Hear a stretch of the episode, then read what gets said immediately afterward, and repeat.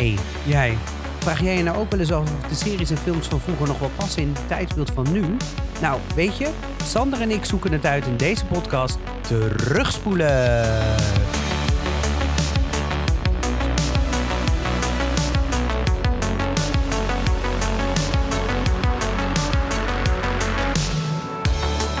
Zo, hallo Sander. Hey Martin. Leuk je weer te zien. Zeker. En zeker voor een leuke film, toch? Nou, het is. oké. eh, Ik ga hier niks over Bewaar zeggen hem, nog. bewaar hem, bewaar hem. Hier gaan we op terugkomen. Ehm, dan eh, begin ik gelijk maar even met een heel belangrijke mededeling voor Ja. deze, voor deze week, eh, Sander. ja, Ja. maar. Ja, jij weet niet wat er komt, nee, hè? maar ik doe gewoon alsof ik het weet. Nee, Het- het dat staat weet jij niet in het draaiboek, beste luisteraars. Staat Dus niet in het het is, eh, draaiboek. ik ben heel onzeker. nu. Ja. Weet je, ehm, ik heb echt mijn best gedaan om voor deze film alles uit te zoeken. Maar het is voor het eerst in de geschiedenis van deze podcast, dus 71 afleveringen lang, niet gelukt om dingen te vinden over deze film. Want er is gewoon niks te vinden. Ik heb wel Geen een feitje. En dat is een waar- surprising fact. Ik heb één, één feitje. Je hebt die één mag ik nu alvast weggeven. Het is echt een feitje wat, wat waar is. Onwijs een scheidfilm is het. Nou, daar wil ik nog over debatteren. Want daar ben ik het Dat niet is goed, maar helemaal het is, mee het is een feitje. Dus Ja. het, is, het is niet een Nou, kwestie van smaak of nee, wat dan ook. Het nou. is gewoon feitelijk zo. Nou, dan zal, ik, je- dan zal ik je nog verrassen met mijn cijfers. Maar los van dit alles, ik heb dus echt mijn best gedaan. Ik dacht, ik kan hier natuurlijk niet met lege handen aankomen. Nee, dan, en dan we gaan moeten debatteren. We kunnen niet een, een podcast van een kwartier maken. Ook al zou dat wel een verfrissende keer zijn. Maar nee, dat kan dus niet. Dus wat heb ik gedaan? Ik heb mijn grote vriend eh ChatGPT gevraagd om mij te helpen. Dus veel van de dingen die hier voorbij komen, die zijn dus uit ChatGPT. Ja? Oké, daar kom ik er later nog een keer op terug. Maar dan weet je in ieder geval dat ik het mijn best heb gedaan op die manier. Ehm, en dan, ga- dan kunnen we gewoon alsnog deze film gewoon bespreken. Super. Vind je dat leuk? Heel leuk. Oké, tof. Ik denk dat we maar beter gewoon kunnen gaan beginnen, vind je niet? Eh, eh, take it away. I've been searching for a long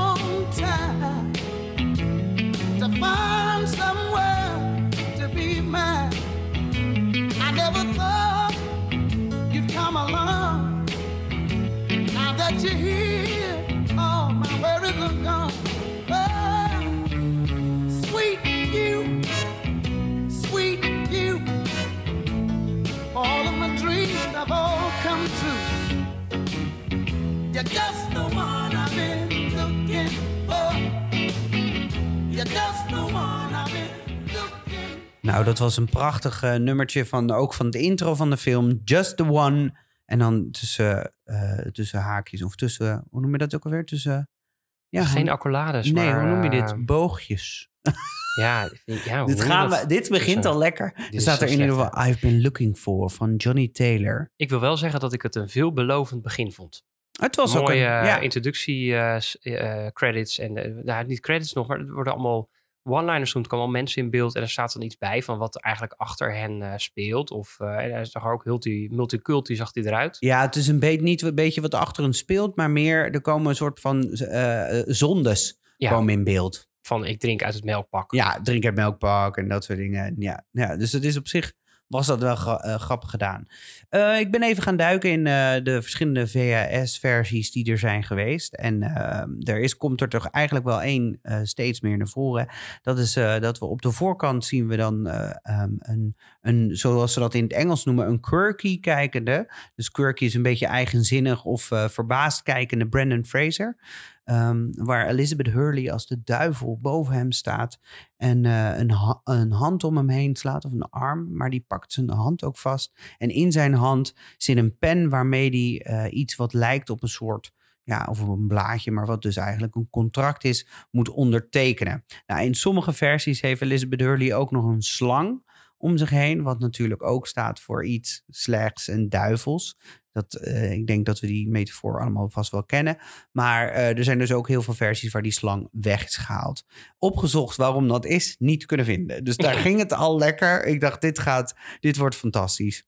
Ik heb dus ook geen achterkant van de videoband kunnen vinden. Dus wat heb ik gedaan? Ik heb gevraagd aan mijn ChatGPT, heb ik de vraag gesteld: kan je misschien voor mij een, eh, een, een achterkant van een VHS, eh, de tekst voor op de achterkant van een VHS, kan je dat voor mij schrijven? Toen zei hij: natuurlijk, want dat zegt hij altijd, natuurlijk. Dus in de volgende, je krijgt het volgende verhaal vanuit ChatGPT. In Bedazzled speelt Brandon Fraser Elliot Richards, een ongelukkige programmeur die verliefd is op zijn collega Allison, die gespeeld wordt door Francis O'Connor.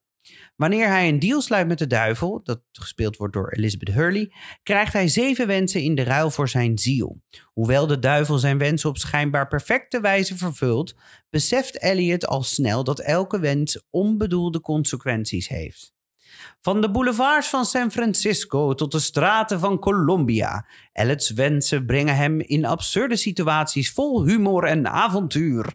Zal hij, in zal hij in staat zijn om de duivel te slim af te zijn en krijgen waar hij echt naar verlangt? Je zult het ontdekken in deze hilarische remake van de klassieke komedie uit 1967. Ik vind het een aardige, aardig verhaal. Dat heeft Ja, ChatGPT toch? goed Dat gedaan. heeft hij goed op de goed Of moet ik nu herkennen wat ChatGPT wel zelf heeft bedacht of wat jij zelf hebt bedacht? Nee, Dit dan- is echt heeft een hij het tekst. goed gedaan. Dit heeft Ja. hij gewoon helemaal Ja. zo uitgespuugd. Nou, we hebben het hier natuurlijk over de film eh Bedazzled. Yes. Waar we het de vorige keer over hebben gehad. Uit het jaar 2000. En 23 jaar oud dus inmiddels. Eh, het genre is eh, romantisch. En ook romantisch heb ik even tussen haakjes gezet. Dus een romantische comedy. Eh, de regisseur is, eh, is eh, Harold Ra- Ramis. Harold Ramis. Ja, als ik het goed uitspreek. Ehm, hij Of is een... Arol Rami. Oh, ik weet niet of dat zo is. Maar een bekende schrijver. eh, hij is bijna eigenlijk een bekende schrijver van alle Ghostbusters. Alles wat Ghostbusters gerelateerd is tot de allernieuwste, zeg maar. Is alles heeft hij gedaan. Dus videogames, eh, tv-series, eh, tekenfilms, alles. Hij is ook de schrijver van Bedazzled. Maar hij is ook de acteur, de acteur dus, die dus Dr. Egan Spengler speelt in de Ghostbusters. Nou, ehm, Oké. nou, dus die man met de bril, weet je wel. Ja, dat is mijn favoriet. Is het je favoriet? Ja, ja, dat vind ik wel, ook wel, wel de coolste Ja. eigenlijk. Terwijl Ja. zo cool was die eigenlijk niet. Nee, eigenlijk niet. De muziek is van David Newman. Nou, die, die heeft onder andere, die hebben we al een keer eerder besproken. Die heeft onder andere de film The Flintstones, Coneheads, Dr. Dolittle, Scooby-Doo. En recent nog de, eh, eh, was, werkte hij als arranger samen met ehm, Steven Spielberg voor The West Side Story. We hebben hem al een keer voorbij zien komen in de aflevering over Matilda. En dat is nummer 65 van deze podcast. Dus mocht je daar nog naar willen luisteren, hij staat gewoon te streamen. De speelduur van deze film is een mooie 93 minuten. Ik mag hier vast nog niet over losgaan of wel. Nee. Oké. Ehm, het budget was 48 miljoen eh, eh, dollar. En hij bracht 90 miljoen dollar op. Nou ja, dat is Dus toch het is bijna zeg maar het dubbele. ruim het dubbele van eh Dances with Wolves, die we vorige keer hadden. En hij brengt zeg Aan maar nog... budget. Ja, Ja. en hij heeft nog geen tiende opgebracht daarvan. Nee. Oké, even voor de context. Ja, maar dan moet je ook wel... Ja, maar het is een romantische comedy. En de film is ook maar de helft van de duur Precies. van Daarom. Wolves. Dus ze hebben eigenlijk alles verdubbeld, behalve de opbrengsten. Ja, ja, ja. Supergoed. Hij is eh, wel genomineerd voor heel veel, eh, of voor een aantal prijzen. Waaronder is hij genomineerd voor ehm, best geklede vrouw, Elizabeth Hurley, eh, door de MTV, de MTV Awards. Toen dacht ik, mm, ja, ik vind dat toch een bijzondere keuze om daar, is dat geweest, ja. een bijzondere keuze om haar die, eh, dat te geven. Maar prima. Als Nou, gelukkig is alleen genomineerd, hè? Precies. Ze hebben wel gewonnen, en dat is leuk, de Golden Tra- Trailer Award voor de beste titelsequentie. Eh, ik heb even op moeten zoeken wat de Golden Trailer Award is, want het is volgens mij de eerste award die wij bespreken daarin. Ehm, dat is een Amerikaanse prijs die eigenlijk elk jaar ter ere van eh, trailers, posters of advertenties van films wordt uitgereikt. Nou, we hebben het net over die titelsequentie gehad, of de titel, de titel, eh, de begintitel Ja. zeg maar gehad. Ehm, en ik moet ook wel zeggen dat ik dat ook wel een hele interessant vond. Maar is dat, valt die titelsequentie... Oké, ja, ik Blijkbaar. vond het interessant, ja. Maar het is dus niet voor de trailers, posters of advertenties. Ja, ik denk dat als jij een, eh, een avond organiseert eh, met eh, mediaprijs, Golden, Golden Trailer Awards, dat je dan niet aan kan komen van hier hebben we een pri- prijs voor de mooiste poster, hier heb je de mooiste, het leukste advertentie gemaakt en hier, jij hebt een leuke trailer, laten we nu in de champagne gaan. Weet je, denk wat niet dat weet je wat echt de allerbeste trailer volgens mij ever is geweest? Mag ik dat tussendoor? Ik, ik zit je nu vol verbazing aan Het dat was van The Phantom Menace van Star Wars 1. Die was zo vet, die trailer. En Ja. Vooral omdat het film het niet waar heeft kunnen maken. Ook die posters die ze erbij hadden, beeldmateriaal. Oh, dat was smullen, mensen. Oh. Nou, dus zeg, een, klein beetje biased. Denk je niet? Nee, echt waar. Dat was dat, vooral omdat de film zoveel minder goed is dan de trailer, vind ik dat echt wel knap. Maar dat is natuurlijk vaak met de trailer. Dat je denkt, nou, alle spannende stukjes bij elkaar lijkt het wel wat. Maar als we het in een film stoppen, dan is het, eh, er blijft er weinig van overeind. Ja, oké, fair enough. Ehm, een IMDb-score van 6,1 van 107.000 stemmen. Dat is eh, best wel, eh, dat is nog best redelijk hoog. Ja, er zijn waarschijnlijk 107.000 mensen die door Elizabeth Hurley gelokt zijn voor die zeven wensen. En die dan als laatste wens op IMDb een voldoende moesten geven. Voor deze film. Ja, jij, gaat me, jij gaat echt verbaasd zijn over mijn cijfers. Sander. Uiteraard. Ik ga het nu al... Maar je weet nog niet wat ik ga geven. Eh, de Rotten Tomatoes score is eh 50% voor de critics eh, op 116 reviews. Ehm, en oh, 43 audience score eh, op meer dan 250.000 stemmen. Dus 43 mensen, of 43 procent, dat is best wel laag. Eh, dan is Ja. die gewoon rotten eigenlijk. Nou, we doen even een korte rolverdeling. Ik heb ze eigenlijk net allemaal al opgenoemd, maar ik ga het toch even kort doen. Want eh, voor de mensen die het niet weten. eh, de, de rol gespeeld door Elliot, ik heb er drie uitgekozen. Er zijn er nog wel meer, maar drie is Mhm. echt wel het meest prominente. Ehm, de rol is eh, Elliot en die wordt gespeeld door Brandon Fraser. Ja, die ken ik. Nou, die kennen we dus van de Mummy. Eh, dus, en dat, die hebben we ook gedaan. En dat is aflevering 63. Dus we zitten lekker in de recente eh, Brandon Fraser eh, vibe. George of the Jungle heeft hij gespeeld. Nog een andere favoriet van mij. Of tenminste, favoriet. Wel eentje die, die ik echt vaak heb gezien vroeger op Filmnet. Blast, A Blast from the Past. Of Blast from the Past. Hele leuk film in mijn herinnering. Dus eh, ik heb hem op de lijst gezet om maar gauw eens een keer te gaan terugspoelen. Ehm, en momenteel is hij te zien in The Whale. En daar ben ik afgelopen zondag naartoe geweest. Ik wil net Mooie zeggen, film? daar ben ik... Jeutje, wat heftig. Heftig, mooi, intens. eh, ja, en, en ja, echt, echt bijzonder. Oké. Dus mocht je de kans hebben om dit te gaan zien... eh, en van een beetje drama houden, maar dan wel op een goede manier... ehm, ga hem kijken. Ehm, het, heeft, eh, ja, het, is, het is pittig, dus je moet ervan houden. Oké.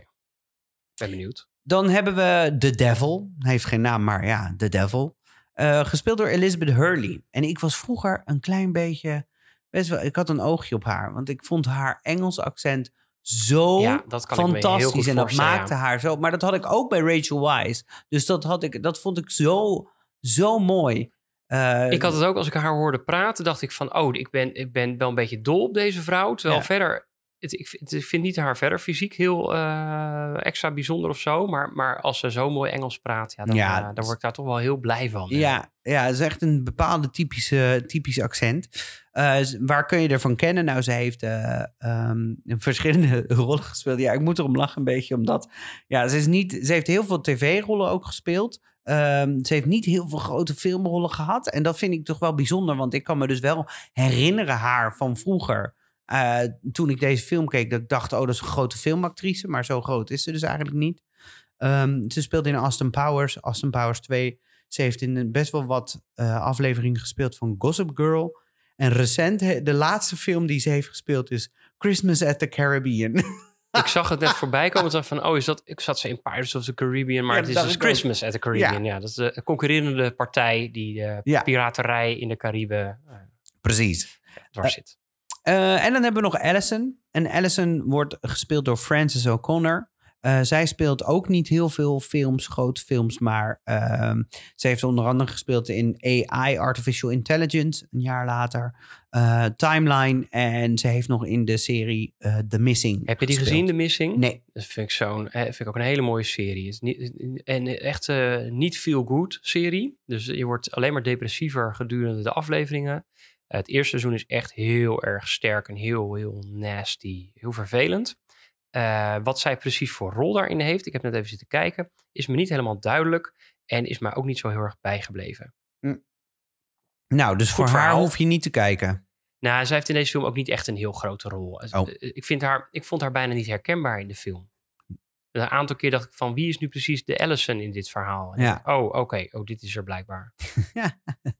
Veel indruk gemaakt. Ja, nou, dus de, de reden waarom we deze film eigenlijk hebben uitgekozen voor deze week is, eh, of waarom ik die uit heb gekozen, is ja, vanwege The Will en eh, het feit dat Brandon Fraser best wel aan populariteit eh, nu eh, eh, wint, om het zo maar te zeggen, vanwege zijn, nou ja, zijn comeback en best wel treurige, nou ja, Medische historie. Ja, Ja. eh, ja, maar ook depressie en het feit dat hij eigenlijk ook eh, een slachtoffer is geworden van het MeToo-schandaal, want hij is ook door ehm, door een regisseur, eh, volgens mij, als ik het goed heb, van George of the Jungle of ehm The Mummy. Nee, niet The Mummy, maar George of the Jungle. Eh, hij, hij is in ieder geval door een van de regisseurs ook eh, handtastelijk bejegend, waar hij toch wel heel veel last van heeft gehad. Oké. Ehm, en dat is hem eh, ja, niet in de koude kleren gaan zitten, om het zo maar te zeggen. Nee. Dus bijzonder. En waarom heb jij dan specifiek deze film uitgekozen? Wie jij kende de film? Nou, omdat ik dacht van dit is wel een interessant verhaal om eens te kijken of deze film nog stand houdt in deze tijd. We hebben best wel veel films gehad waarvan we dachten, waarvan we weten, die kunnen nog wel stand houden in deze tijd. Van deze twijfelde ik, terwijl ik wel wist dat ik hem vroeger als kind A gezien had, ook wel eens verfrissend in deze podcast. En B, het ook wel echt, eh, dat ik het ook echt wel leuk vond om te kijken. Dus ik was, en ik wist dat er een aantal dingen in zaten waarvan ik dacht, oeh, dat, dat doet, gaat nu pijn doen. En dat klopt ook. En ehm, nou, dat vind ik dus gewoon interessant. Oké, mooi. Ja. Nou, wat ik nog een leuk feitje vind, is dat ik hem gisteravond pas ging kijken eh, op Netflix. En dat de laatste 20 minuten trok ik het niet meer. Dus toen dacht ik van nou, dan kijk ik dan morgen of het laatste half uurtje. Dus ik ga vandaag, zet ik Netflix aan, nergens te vinden. Is die dus echt gisteravond, toen dachten ze nou, Sander Vaas is naar, naar bed. Eh, we halen het van Netflix af en eh, we zetten hem op Prime en Disney Plus neer. Ja, Nou, ik wist niet wat me overkwam. Dat ik dacht, nou, zo'n film, maar die dan opeens, nou Ja. ja, weggemoffeld is. bizar hè? Ja, was echt, ik dacht echt van, ik word gek. Ja, nou, dat klopt ook. Dus eh, hij staat nu weer op Amazon Prime en op Disney Ik kan Plus. hem lekker gratis kijken. Gratis kijken. Doen hoor, mensen.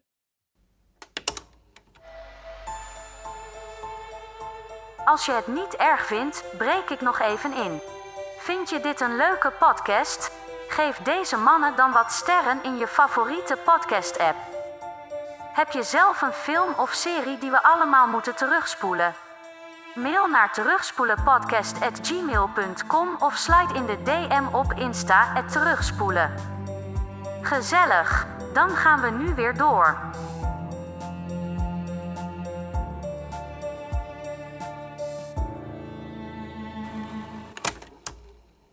Tijd om eh, naar de categorieën te gaan, denk ik. Ik zeg, zou zeggen, laten we gewoon eh, midden in, het, eh, in de categorie stappen. Verhaal.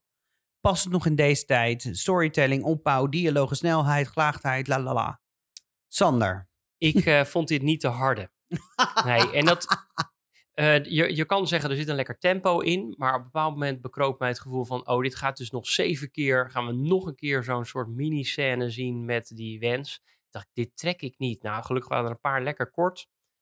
Eh, het gaat wel steeds iets sneller. En je weet al waar het op eindigt. Namelijk, er zit altijd een catch bij. Ik vond dit zo weinig verrassend. En zo allemaal voor de hand liggend. Dat ik dacht, ja, dit is gewoon een beetje ja, een beetje herhaling van zetten. En daar vond ik ook nog eens bij dat ik eigenlijk het spel van, van het, het type dat Brandon Fraser speelt, die Elliot Richard, vond ik ook echt nauwelijks interessant en ook Oh, echt ongeloofwaardig. echt waar? Ja, waar, waar lag het dan aan? Eh, hij, hij begint natuurlijk als een onwijs gehyped, eh hyper de pieper nerd. En dat, dat wisselt dan elke keer. Nou, dat vind ik dan op zich knap van hem dat hij zo eh, al die verschillende types neerzet. Maar het is allemaal ja, heel erg over de top. Natuurlijk, dat is natuurlijk ook een beetje de gimmick van deze film.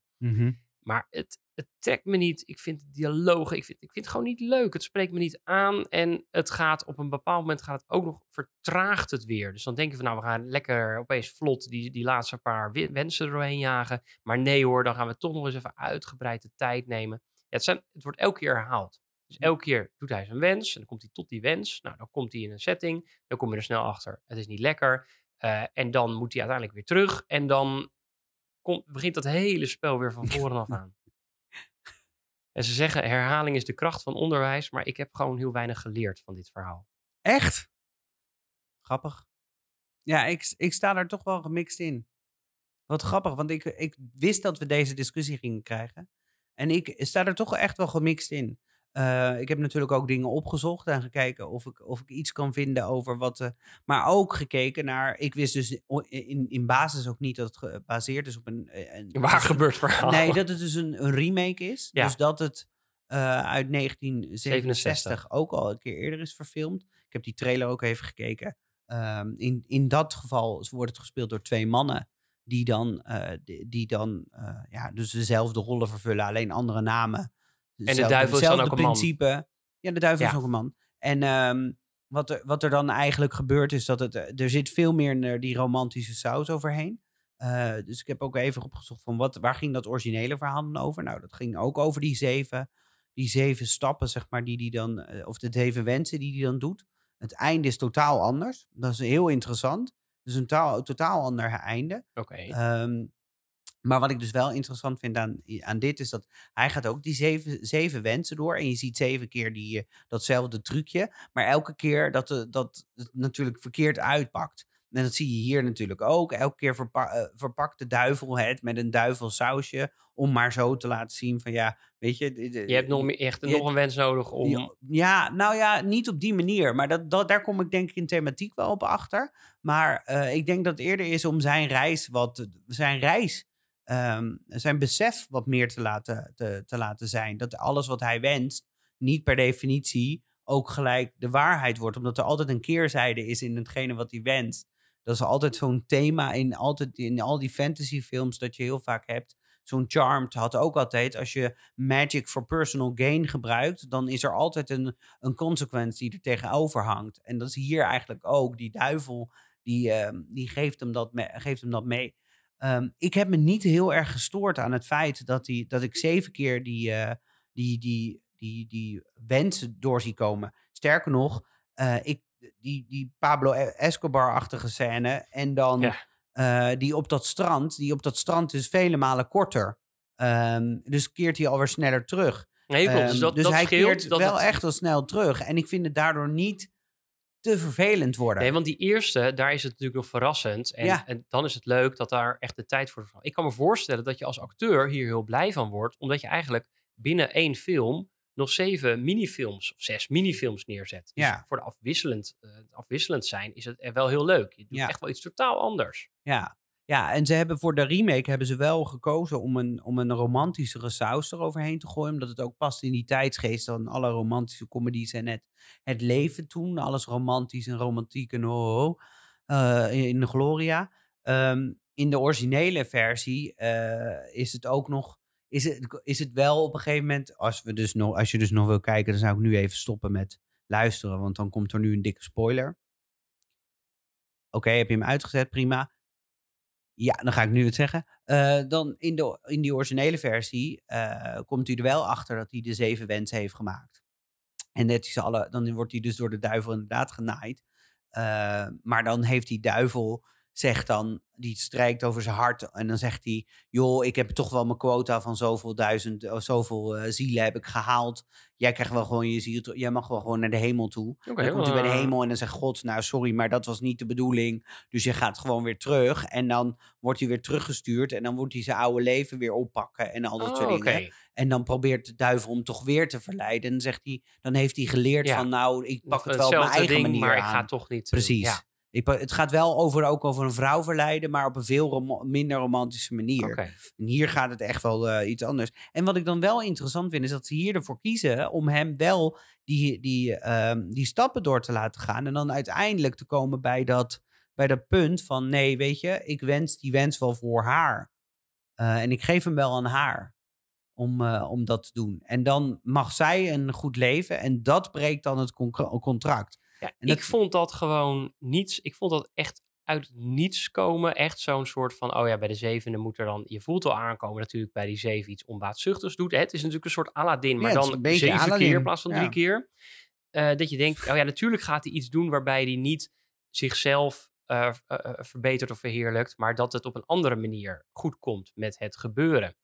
En dat vind ik in dit geval heel gezocht, want hij heeft eigenlijk nauwelijks binding met deze Allison. En dan denk ik, ja, eh, waarom, wa- waar zien we Ja. dit in terug dat zij een gelukkig leven heeft? Ja, dat, Het is heel onbaatzuchtig, maar het is ook heel onlogisch eigenlijk. Nou, uiteindelijk, en dat vind ik dus interessant. Volgens mij is het dus niet zo dat eh, die wens uit is gekomen. Die zevende. Die is niet uitgekomen. Tenminste, dat is mijn interpretatie daarvan.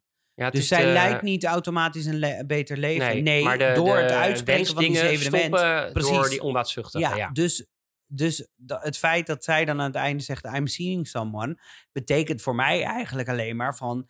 hij heeft een soort perfectiebeeld... waarvan hij denkt, dat is de vrouw voor mij. Dat is, die, die wil ik heel graag hebben. Hij komt er zeven keer achter... of zes keer achter... dat, dat zij gewoon niet... dat ze niet matchen... terwijl hij dat heel graag eigenlijk wil... En dan bij de zevende denkt hij, laat ze haar maar gelukkig zijn. Ja. En dan komt hij er ook nog eens achter dat ze al, weet je, aan het date is met iemand. En dan ineens is die buurvrouw er, die dus perfect op, bij hem past. En dat vind ik dan wel interessant. Ja. Maar dan komen we alweer bijna Ja. bij het thema. Ehm, ja, ik, ik zie hier dus meer eh, dan die simpele laag in. Ik vind de grappen stom. Ik vind de, de sekssaus eroverheen vreselijk. Dus laten we daar voorop stellen. Ik vind dat echt verschrikkelijk. En dan denk je net van, ach, hij gaat dingen leren. En dan komt er, eh, komt er zo'n wens met, oh, hij heeft een tiny peepee. En dan denk ik, jee. Ja, nou, dat vind ik Dat dus. Je, je- zo'n die eerste afbreuk. keer denk je dan nog van, nou, er zit natuurlijk een keerzijde aan. Dus die eerste keer is dat eigenlijk verrassend. En de andere keren voel je het al aankomen. Ja, nou, ik dat zou wel zo. heel slim willen zijn. Ja, dan ben je natuurlijk zo slim dat je niet eh, de- aan alle andere kanten wat, wat schor, eraan schort. Ja, maar ze maken het wel korter en dat is prima. En je Ja, weet dat dat, het aankomt, dat is ook prima. Dat het dan nog een soort van grappig sausje kan zijn, is ook prima. Maar je laat hem dan sneller leren. Alleen dat gebeurt niet. Nee, hij blijft Hij eigenlijk leert gewoon tot zes keer dezelfde fout maken. ja. En dan zegt hij, nou, laat en maar dan ineens, nou ja, dan krijgt hij natuurlijk een helder En inzicht. dan is hij opeens een soort van normaal en komt hij voor zichzelf op. Dus hij is vanaf Ja. de vreselijke nerd in het begin, Ja. is hij zomaar bam. Ja. En dan wordt en hij ineens wordt hij bijna Rick O'Connell van, eh, van de Mummy, vind ik hem dan ineens. Dan wordt hij ineens bijna zo. En dan denk ik, ja, dat is dan ook wel ongeloofwaardig. Ja. Dus in dat opzicht vind ik dat echt wel minder. Ehm, maar ja, het feit dat hij, dat hij die reis maakt, dat vind, vind ik wel interessant. En Ja. in anderhalf uur. Dit had je Nou, ook in ik- drie uur Wat ik wel doen. grappig vind, is dat ze wel elke keer na die, nadat hij zo'n wens heeft gedaan... en hij komt weer terug met die pieper... dat er elke keer een andere setting is... waarin de duivel allemaal eh, toch wel een beetje narige dingen aan doen is. En dat is dan soms heel onschuldig met die school die ze dan... eh, zo'n klas met hitsige pubers. Eh, maar een andere keer is het ziekenhuis om placebo's uit te delen. Dat, vind ik, dat vond ik dan allemaal een soort van geestig. Ik dacht, het is- verschillende settings waarin de duivel zijn kwaad doet. Ja, ja, ja. Ik eh, ga dit gewoon denk ik een eh 4 geven. Een vier? Ja. Wauw, oké. En jij? Ik geef het een... 9,5. Nee, ik geef het een, eh, Tien. een zes. Oké. Nou, dat, dat kan ik op zich eh, wel volgen. Nou, fijn. Het smoelwerk. Ja, het smoelwerk. Ik vond dat eigenlijk wel gaan. Totdat ze van ILM dachten van... Oh ja, bij Spawn hebben we toen een keer een hele lelijke duivel gemaakt. Nou, Laten dat kunnen dan- wij nog wel slechter. Oh, wat vreselijk. De scène waarin zij opeens heel groot is. Dat je denkt, nou, dit ziet, er, dit ziet er zo lelijk uit. We weten dat dit goed kan. Het Ja. is het jaar 2000. Ja, Dit kan. ja, Eh, waar, eh, we- het kan ook niet. En Ja. dan hebben wij nog gevallen over die, die kerstfilm Ja. van de Santa Claus. We Die zeiden, nou, die zit wel op het randje van wat kan, maar dat vinden we nog wel geestig. ja, Dit is gewoon heel lelijk gedaan. ja. Dit kunnen jij en ik met een green Ja, screen we zien, de, we zien de hele tijd Elizabeth Hurley in haar vo- eh, vrouwelijke vorm. En dan zegt ze op een gegeven moment, ik kan je nog wel overtuigen. En dan doet ze dus die special effect. En dan komt er een mega grote duivel in beeld. Nou, die is echt Die is echt lelijk. alsof het is je- zelf alsof iemand... ik naar, eh, hoe heet dat ook weer, dat eh, Street Fighter zit te kijken. Ja, pixelated Ja. en, en, en het is echt vreselijk. heel en dan stijl. verandert hij weer in een mega versie van haar. Ja, en dat, daar wordt het ook niet beter van. Nee, en dat, dat ja, daar kom ik zo bij inclusiviteit nog wel op, maar oh, daar stoorde ik me ook weer aan. Maar ehm, ja, dat was niet zo mooi. Maar Terwijl de wat, rest ik, wat ik van dus de mooi film, vind, is dat als je die bijvoorbeeld... Dat ze allemaal van die verschillende stijlen hebben. Ik vond zelfs... Kijk, het basketbalscène, die vond ik vreselijk. Maar ik vond het ook wel weer geestig gedaan. Wat hij dan zo met, met al die, die make-up en dingen en griem allemaal zo, zo groot en zo'n heel ander type elke keer is. Nou, dat vond ik dan wel aardig gelukt. En dat, dat is die hele Spaanse, die, die Zuid-Amerikaanse scène. Dat je echt denkt, nou, ik zit echt naar een heel andere film te kijken. Dat maakt voor mij het smoelwerk eigenlijk in dat opzicht wel interessant. Ja. En Ik die vind hem lading zand die hij in zijn mond krijgt. Ja. Ik denk, dat het is over de top. Dat, dat, dat vond ik dan niet zo heel erg. Daar Nee. kon ik best mee leven, omdat ik dacht, oh ja, het is gewoon een heel ander sausje. Ja. Elke, elke zeven scène, elke, elke scène van de zeven scènes wordt eigenlijk ge- gevormd door een ander beeld en geeft dus ook een andere, andere visie. Ik had, het nog ik had het nog mooier gevonden als het echt in zeven stijlen was geweest. Als je Ja. dan bijvoorbeeld ook nog film noir of dat, dat soort dingen Ja. erin had gegooid. Dat had het wel. dat had het mooi geweest, maar dit, dit was prima. Ik vond dat die Amerikaanse president, die, die bijvoorbeeld, die, die had mij echt niet. Ik dacht, ja, dit Nee. is... Dit. Maar dat, dat geeft niet. Dat waren Nee. gewoon hele korte vormingsscènes. Die was zo, kort dat, dat, het ja. net niet lang genoeg Nee. was om aan te ergeren. Nee, ik vond, eh, ik vond het smoelwerk vond ik echt nog wel meevallen. eh, als je alle computerbeelden en eh, het feit dat hij een pager heeft weghaalt, eh, dan, dan vond ik het echt nog wel meevallen. Ik vond het echt niet verkeerd. Nou, ik vond vond het het ook ook niet grappig dat, als storend. je dan, dat zij dan nog zo'n, eh, dat zij heeft dan een glas met iets met een vlam in, Ja. in de dingen. Dat gooit ze in die auto en langzaam lopen ze weg en je ziet gewoon die auto langzaam helemaal Ja. opfikken. Dat vind ik dan grappig gedaan. Dat soort dingen vind ik dan mooi. Ehm, en dat, ja, ik heb me dus niet gestoord aan de Nee, rest van maar wat ik echt wel vreselijk vind, is als ik kijk naar het budget en naar andere films, dat ik denk dat op het eind, met dat, dat, dat kan gewoon niet. Nou ja. Als je dat nu uitbrengt, dat kan gewoon echt niet. Nee, En, als je en het toen nu kon het denk ik, zeker niet. en ik denk dat het toen ook niet kon. Het is gewoon Tomb Raider 1, eigenlijk. Nou, ik denk dat het toen wel kon, hoor. Ik heb me toen er niet aan gestoord. Nee. Nou ja, misschien was ik... Ja, keek ik gewoon veel meer naar Elizabeth Hurley. Ja, Ja, dat was toen een beetje natuurlijk een Ja, zoet eh, Ik denk het.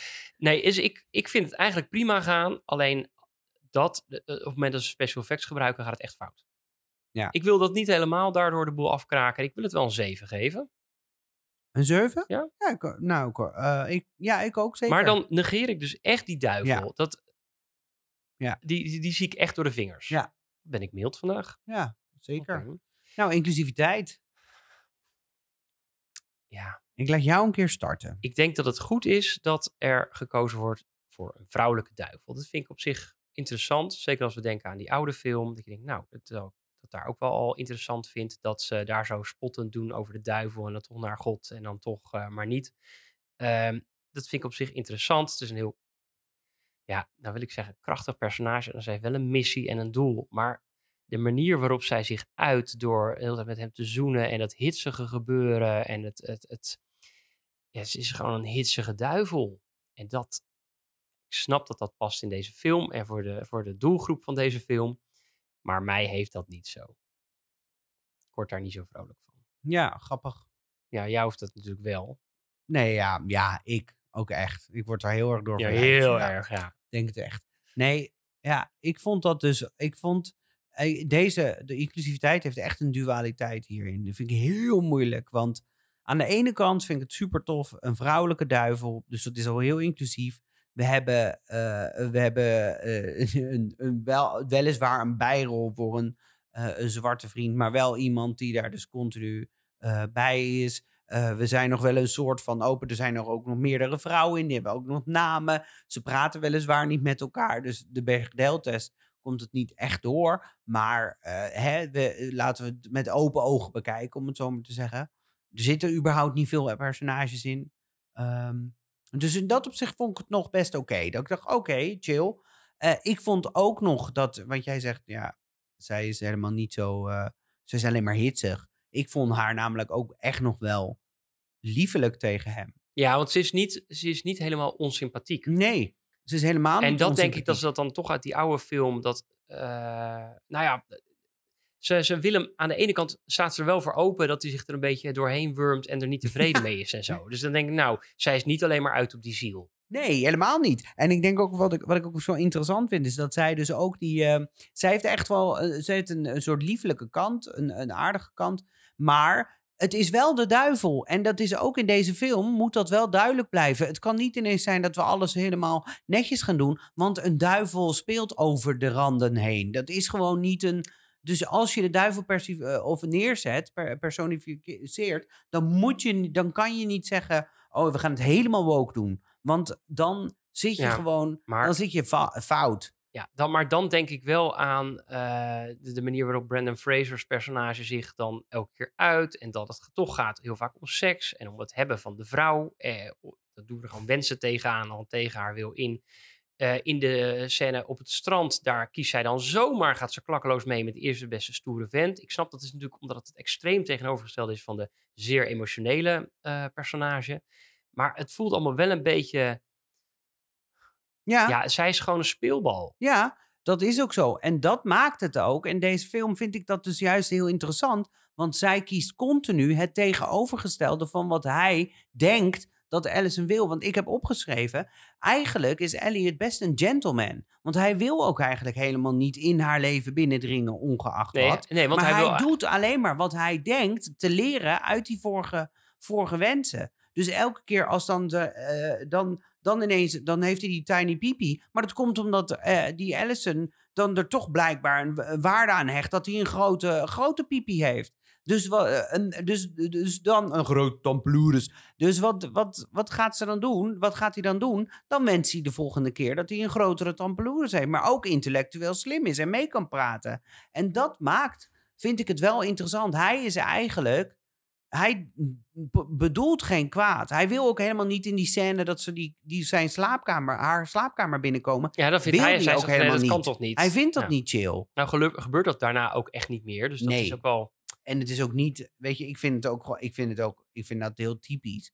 Ehm, ook weer de slaapkamer. Zo is net een douche, ga maar kijken. En dan wil hij toch, dan wordt hij door de duivel opgehitst. En dat vind ik interessant, want dat is dat duiveltje op je schouder die toch zegt van, nou, ben wel interessant wat er staat, weet je wel?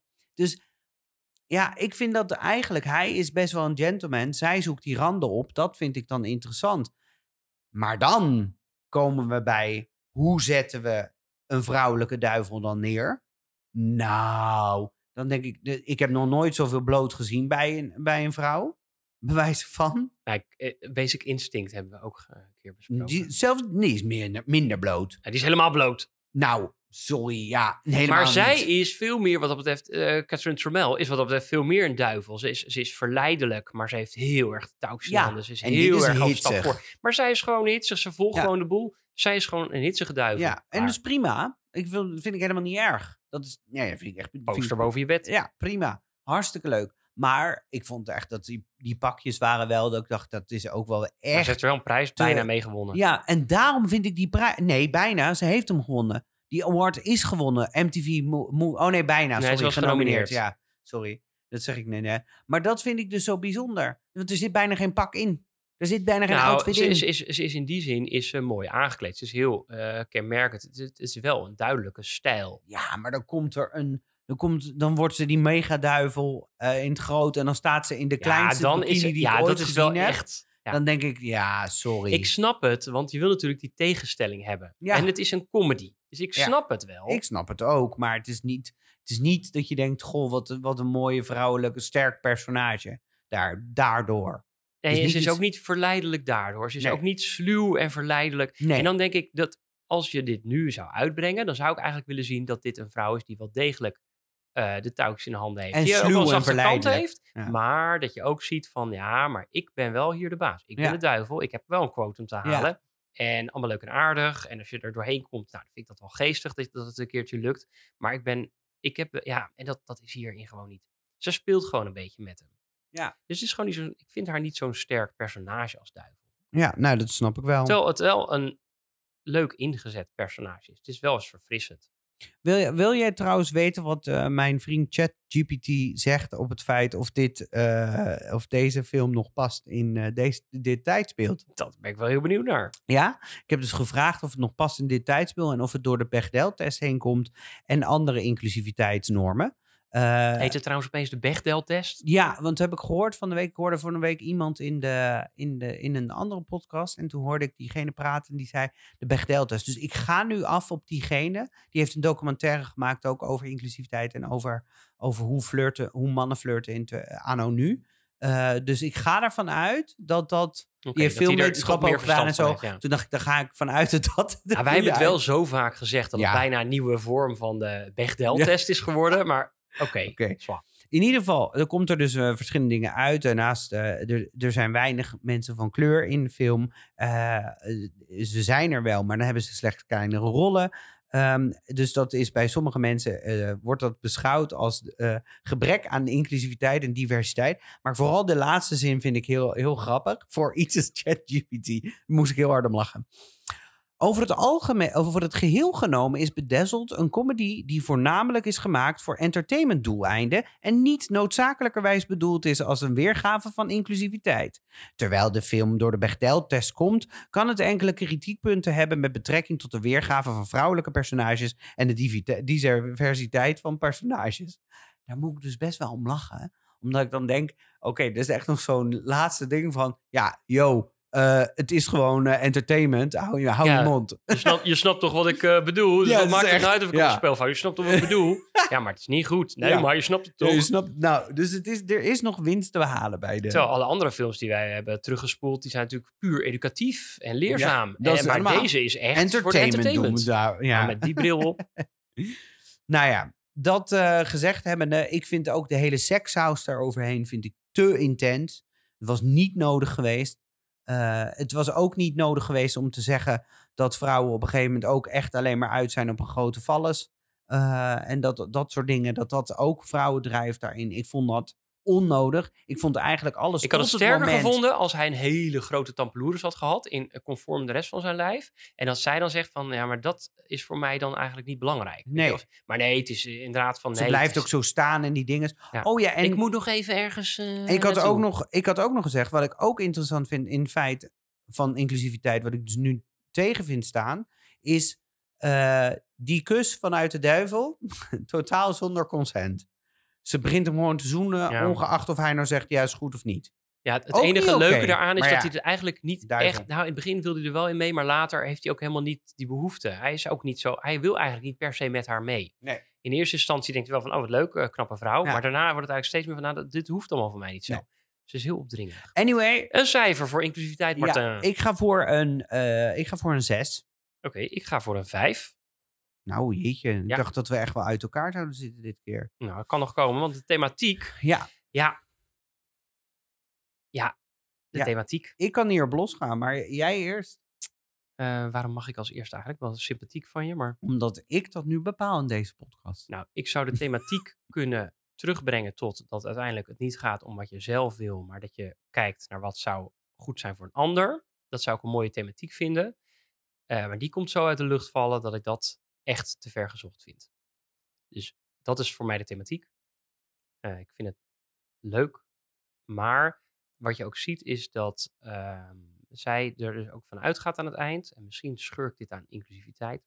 Dat Allison aan het eind ervan uitgaan, nou, als we koffie gaan drinken, oh, dan gaat het wel, ik wil een relatie met je. Terwijl ik vind dat Elliot het op dat moment eigenlijk vraagt op een manier van, hè, zo eens een keer, ja, ik ken je eigenlijk helemaal niet, we werken hier al zoveel jaar samen, ik zou je wel beter leren kennen. Dan denk ik, oh, wat, wat sympathiek. Het gaat niet om, ik wil met je naar bed, maar, het gaat, maar da- daar komt het toch op neer. En Mm. dat, vind jij dat niet? Nee, vind ik niet. Ik denk dat Mm. als jij menig persoon zou zeggen, als ik iemand aan zou spreken en, en die zou in relatie zitten en ik zou zeggen, goh, ik zou het op een bepaalde manier van we werken nou zo lang samen. Hè, Maar ze eh, werken natuurlijk niet samen, ze zijn op dezelfde vaak. plek, Ja. ja. in hetzelfde gebouw. ik, zou, ik zou het wel eens leuk vinden om misschien een kop koffie of zo met je te drinken. Dan zou diegene ook best wel snel zeggen, ja, is goed, maar ik heb wel een vriend. Ik denk wel dat dat gebeurt hoor. Ik vind dat dan ja, maar dan zie je dus dat het toch gaat omdat hij, hij is nog steeds uit op die relatie. Ja, ja. Terwijl ik het eigenlijk mooier zou vinden. Hij weet dus nog dat ze 3,5 jaar geleden een keer een Hm. woord met elkaar gewisseld hebben. Dat je dan zegt, nou, een, een relatie begint niet met van, nou, dan gaan we meteen op een stomende date. Maar dat het ook gaat om gewoon het contact. En ik, ik had de hoop dat het daar Maar dat zegt ze ook, hè? How sweet, zegt ze ook. Dat ze het heel lief vindt. Dat hij dat nog weet. Maar oké. En fair zijn transformatie naar dat personage dat hij op het eind is, vind ik gewoon echt Ja. slecht ongeloofwaardig. Ja. In het begin is hij helemaal zo'n creep met allemaal eh, flauwe woordgrapjes en, en dingen. Maar hij verandert opeens, naar- is opeens door al deze ervaringen, Ja. waarin hij eigenlijk niet zo heel veel leert, is hij eigenlijk gewoon opeens best wel gewoon een rustig iemand geworden. En ja, nee, is het. En dat ondanks dat hij dan een beetje verandert, gaat hij dan, komt er een nieuwe buurvrouw. En die is eigenlijk wel zoals hij was in het begin van de film. Dus hij kan gewoon weer terug naar die rare Fraggle die hij in het begin is. Daar kan hij gewoon weer mee eindigen. Nou, dat denk ik niet. Ik denk je ziet het meteen doet. weer opkomen. Ze zeggen gelijktijdig. Ja, maar dat denk ik toch niet. Ik. Ja. Hij gaat er in ieder geval helpen en ze hebben op een natuurlijke manier contact. Dat is Maar het mooiste wat je eruit kunt halen. Maar misschien ben jij nu... Nou, dat is niet waar. Misschien ben jij echt te kritisch nu. Oh, als jullie je het kijkt me heel van boos nu Martin aan. nu konden zien, mensen. De kakelende koppen sneller. Ja, ik vind dus eigenlijk de thematiek best wel mooi in deze film. Ja, je zal het niet geloven dat ik dat zou zeggen. Maar het is echt zo. Ik vind het namelijk best wel bijzonder. Ik zat echt te denken, on- online zat ik ook... Dus oh, zag ik allemaal kritieken staan. En dan zijn er mensen, oh, wat een zoetsappige film. En dan dacht ik, dat moeten Amerikanen zeggen. Zoetsappige film. Ja, ik vind weet dat niet, dan weer weer meevallen. Ik vind het ook wel echt meevallen hoe dit zoetsappig het verhaal hiervan is. Maar, ehm, en dan denk ik, het is echt pot verwijt ketel. Maar schwa. Ik vond, eh, als je naar het hele thema kijkt, het feit dat hij dus die reis begint, wat ik net al zei. Hij is eigenlijk een sulletje, wordt eigenlijk, start hij als heel naïef, wil eigenlijk alleen maar erbij horen. Maar al die karakters om hem heen zijn ontiegelijk, maar echt ontiegelijk on, onlullig tegen hem. Echt tot in, ook die gast die dan zegt, dit is zeker queer, ook alsof dat iets heel slechts is. Vond ik trouwens ook super irritant, heb ik bij inclusiviteit niet Zal ik er een eruit punt gehaald. Dat hij ook nog, ook nog eens een keer dat iets gay heel slecht. Nou, hij behandelt de gay niet heel slecht, maar die andere jongen vond ik zo, zo over de top. Homo, dat vond ik echt verschrikkelijk. Maar Schwa, Maar hij is toch ook een vreselijke collega in het begin. Je zal zo iemand hebben rondlopen op de afdeling. Hij wil er alleen maar bij horen. Ja, is dat het echt? Ja, je merkt het toch? Hij wil er alleen maar bij horen. Maar zou jij... Ja, maar ik vind het wel lastig. Want als ik zo'n collega zou hebben die dat allemaal doet... dan zou ik ook denken van... nou, ik ben daar wel een beetje klaar mee. Ja, maar als jij... Ja, dag in dag uit... Zij zegt toch op een gegeven moment ook... Van dat hij s'avonds elke avond met een bakje popcorn of een dingetje... en dan dat hij, dat hij op de bank gaat zitten... en dat hij dan zichzelf in slaap huilt. Dat, en dan nou echt niet elke avond. Maar dat, dat typeert alleen maar het feit... dat hij gewoon ergens bij wil horen. En al die collega's allemaal om hem heen... zijn allemaal Ja, maar dat wordt pas lullig. duidelijk eigenlijk. Eh, Je, je hebt dat ook wel eens. hè. Ik denk van, nou, we gaan nog wat drinken. Nou, we gaan wel zo naar huis. We gaan toch stiekem wat drinken, maar dan zonder jou, Martin. Ja, Eh, het is vooral dat helemaal aan het eind, na de zevende wens, eh, komt hij terug op kantoor. Heel rustig en gewoon normaal. En dan komt iemand hem echt uitdagen. Die imiteert hem en zo. En dan grijpt hij hem ook bij de keel van, nou, eh, nee. En toen dacht ik, ja, daar zie je dat die collega's gewoon heel lullig doen. Maar ik vond het daarvoor nog wel meevallen. Het is een beetje dat awkward dat je er vanaf. Oh, echt waar? Nee, echt niet. Je zou dit maar meemaken. Ik zou, nee, echt niet. Ik Nou, was dit is vanaf best op de werkvloer, wat natuurlijk heel dit veel was- voorkomt. Dit is echt, ja, maar dit is vanaf moment één al pest op de werkvloer. Vanaf moment één. Ik vond het zo ongelooflijk stuitend om te zien hoe hard hij bezig is om erbij te horen. En hoe mega hard hij daar afgewezen wordt. En gewoon in zijn face wordt uitgescholden of uitgelachen. Nou, vond ik verschrikkelijk. Dat is echt niet pas aan het einde zichtbaar. Dat is echt, echt in het begin juist heel sterk. Nou, misschien wil er heel graag bij gehard door horen. mijn eigen En zware reden, leven. het enige reden waarom die dan, waarom die, eh, hij laat zich opfokken om met die Allison te gaan praten. En de enige reden dat de duivel hem eruit pakt, is omdat zij ziet dat er wel iets van potentie in hem zit, maar dat hij zijn potentie niet waarmaakt. Dat is het enige waarom ze hem kiest. En dat ze denkt, nou, als hij dan die zes wen zeven wensen heeft, hop, heb ik een ziel erbij. Waar we later achter komen dat die ziel überhaupt nooit bij de duivel terechtkomt. Dus dat is ook van nog zo'n ding uiteindelijk even lang verhaal, want ik wil niet te lang hier doorgaan, want anders wordt het nog een langere podcast dan het film is. Eh, gaan we dus dat, die reis door. Die reis gaat veel te kort, over, of tenminste veel te staccato. Die zes dingen, die zes stappen gaat hij door. Hij leert daar niet van. Pas bij, als God een interventie doet als zijn celmaat, eh, dan pas gaat hij een, leren. En dan ineens is hij die andere persoon. Dat is te snel. Maar hij maakt die stap wel. En dan doet hij een, een, een, eh, een, een, soort, hoe noem je dat? Een- Een self-righteous of een self, een self, ehm, eh, selfless act. Ja. Een compleet selfless act. En in, voor het eerst in 6000 jaar, zegt die duivel dan, heeft er iemand dit gedaan. Eh, heeft iemand dat gedaan? En dat, Nou, in die zin kan die je zeggen dat hij... heeft, ze hem, heeft ze dus wel goed Ja. gezien in hem. En ze is daar dus ook totaal niet verbolgen over. En dan komt dan, vind ik nog een interessante twist, vind ik een interessante twist, is dat zij dan zegt, Look Elliot, I'm going to let you in on a little secret.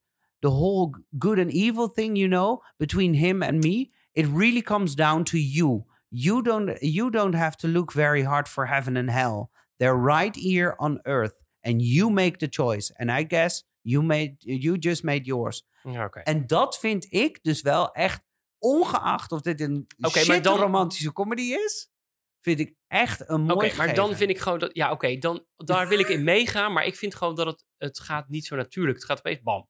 Ja, mee eens. Dat is het- mee eens, absoluut. Maar dit haal ik daar wel uit, heel sterk. Oké. En daarom wist zij ook helemaal niet verbolgen over het feit dat hij het gewoon gehaald heeft. Want zij denkt, nou ja, prima. Dat heeft hij gewoon goed gedaan. Ja. En zij is ook eigenlijk helemaal uiteindelijk helemaal niet zo'n duivel. Want je ziet aan het einde, zie je, dat vond ik ook een mooi gegeven, dat je dus hun twee ziet schaken. Vind ik leuk. Ja, dus dat het niet per se... Maar ja, dat zij altijd trucjes uithaalt. Ja. Dus dat het the good and evil thing, dat co- comes down to you. Ja, vind, ja, ik vind dat dus interessant. Oké, nou ja, dat kun je eruit halen. Ja, Nou, ik wel, ja. ja. nee, dat, ik, ik snap het. Ik snap het. En dan de hero on, a- oh, hero eh, on an adventure, dus de eh, held op avontuur, vind ik dus het, de, die hele, of loser op avontuur, wat we, eh, dat idee, dat is, gaat gewoon te snel. Maar die ontwikkeling is er wel. En daarom denk ik dus niet dat hij aan het einde teruggaat naar de Elliot die hij was. Maar dat datgene wat in hem zit, dat hij veel meer connected is met wat hij dan in hem is. Ja, en dat dat dus die wel. mensen om hem heen, die, die collega's om hem heen, niet meer gaan, gaan pakken op zijn sufheden. Want hij vindt dat gewoon, dat is gewoon hem. Nou, Nou, dat, dat, heb dat, ik. is een mooie Een thematiek. romantische comedy Een romantische zo... comedy, ja, nou, ja, je hebt er wel echt het uiterste uit weten te halen. Dat vind ik ook knap. Misschien dat ik wel een punt extra geef. Wat voor cijfer geef je de thematiek? Ik geef hier dus, is echt daar, ik geef hier dus een 8 voor. Oké. Ondanks alle seks en vieze gore dingen. Ja. Vind ik dit gewoon mooi. ja. Waar ik toch een beetje bang voor ben, is dat je het misschien toch te veel ophemelt van de potentie die de film wel zou kunnen hebben. Ja. Ik ga voor een 6, omdat ik gewoon vind dat het echt. We, we halen het eruit, dat is heel knap van ons. Eh, maar dat zit niet per se in potentie, komt het eruit in die film. Oké. Nou, samengevat hebben we voor het verhaal een 5. We hebben voor het smoelwerk een 7. Inclusiviteit een 5,5. En de thematiek toch een 7. Dan komen we gemiddeld op een 6,1 achtste. En dan komt hij eigenlijk op de gelijke plaats samen met Gladiator. Op Oh. plekje 22 slash 23. En net boven Outbreak. Eh, Oh. Gladiator heeft hogere cijfers gehaald, dus die staat daar wel boven. Dus de 22e plek voor Bedazzled. Nou, we staan dus op 6.1, hetzelfde als met eh, eh, IMDb. Oh, wauw. Wij zijn gewoon de gemiddelde IMDb-kijker. Nou, dan gaan we snel over, en dit kan heel kort blijven, gaan we snel over naar de, de foute feitjes. Of de feitjes en de valse feitjes daarin.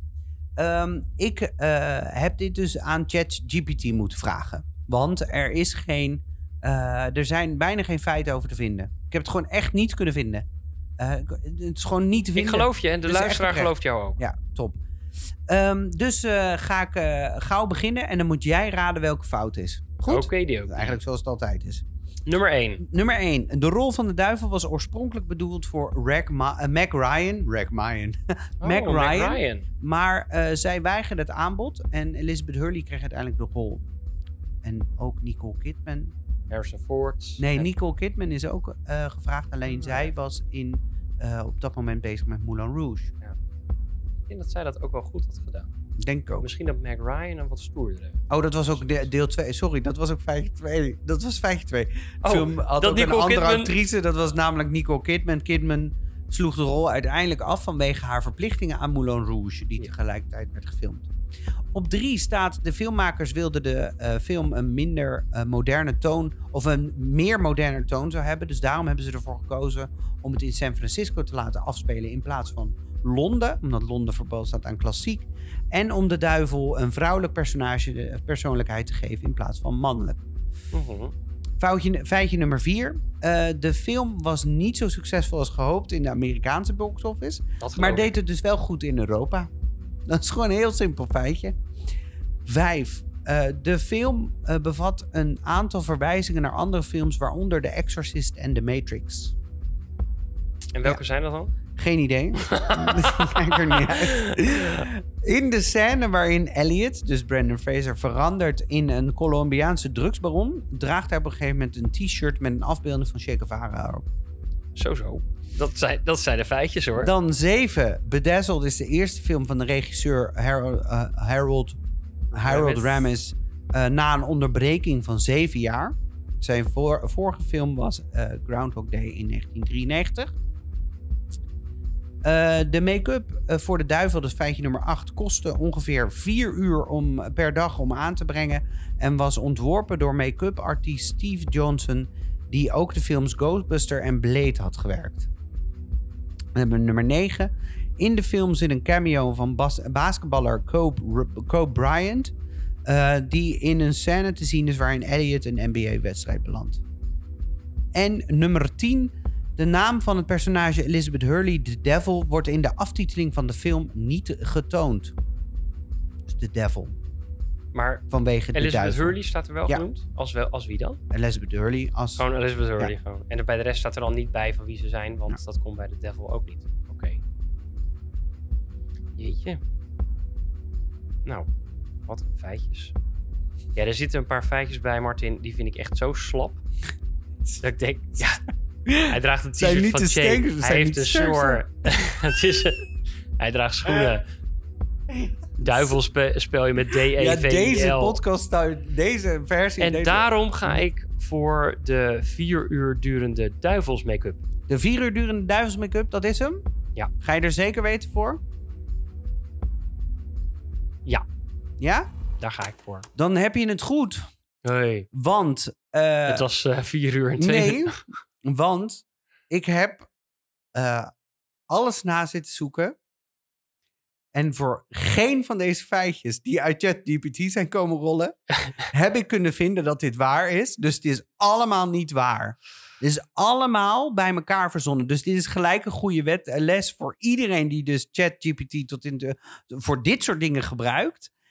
Neem dus niet alles zomaar aan. Mac Ryan heb ik niks over gevonden. Nicole Kidman heb ik niks over gevonden. Ik heb dus ook niks. Het betekent niet dat het niet waar is, hè? maar ik heb er gewoon niks over gevonden. Ik heb niks gevonden over die moderne toon. Nou, dat kan ik nog wel zeggen dat waar of nog, nog enigszins waar is. Voor Exorcist en Matrix niks over kunnen vinden. Dus ik geloof, ik geloof bijna niet. Ik heb nog die scène terug zitten kijken als drugsbaron. Hij draagt niet eens een t-shirt. dus er is niet eens een moment dat hij Che Guevara kan dragen. Oh, wat vreselijk. Ja. Maar dit zijn dus dingen die je voor waar kunt aannemen. Je denkt, Precies. nou, dat, dat Che Guevara shirt, dat kan je Dat zien. Dat kan iemand vaststellen dat Ja. het zo is. Niet van, nou, het is bedoeld als een knipoog. Ja. Ja, maar het is dus gewoon niet eens te checken. Cameo basketballer Kobe Bryant zou je toch denken dat het is. Hij heeft in heel veel films heeft hij een cameo gemaakt, maar deze film staat er gewoon niet tussen. ja, en ik had dat willen willen geloven, want het, dat was wel echt zo'n basketbalsetting. Ja, die make-up van de duivel, geen idee. Wat duurde allemaal niet lang. Ik weet alleen dat de make-up van Brandon Fraser wel lang duurde. Dat Ja, maar die dus heeft wel. natuurlijk, ze hebben daar heel veel Ja. aan. Hij was elke keer heel anders, ja.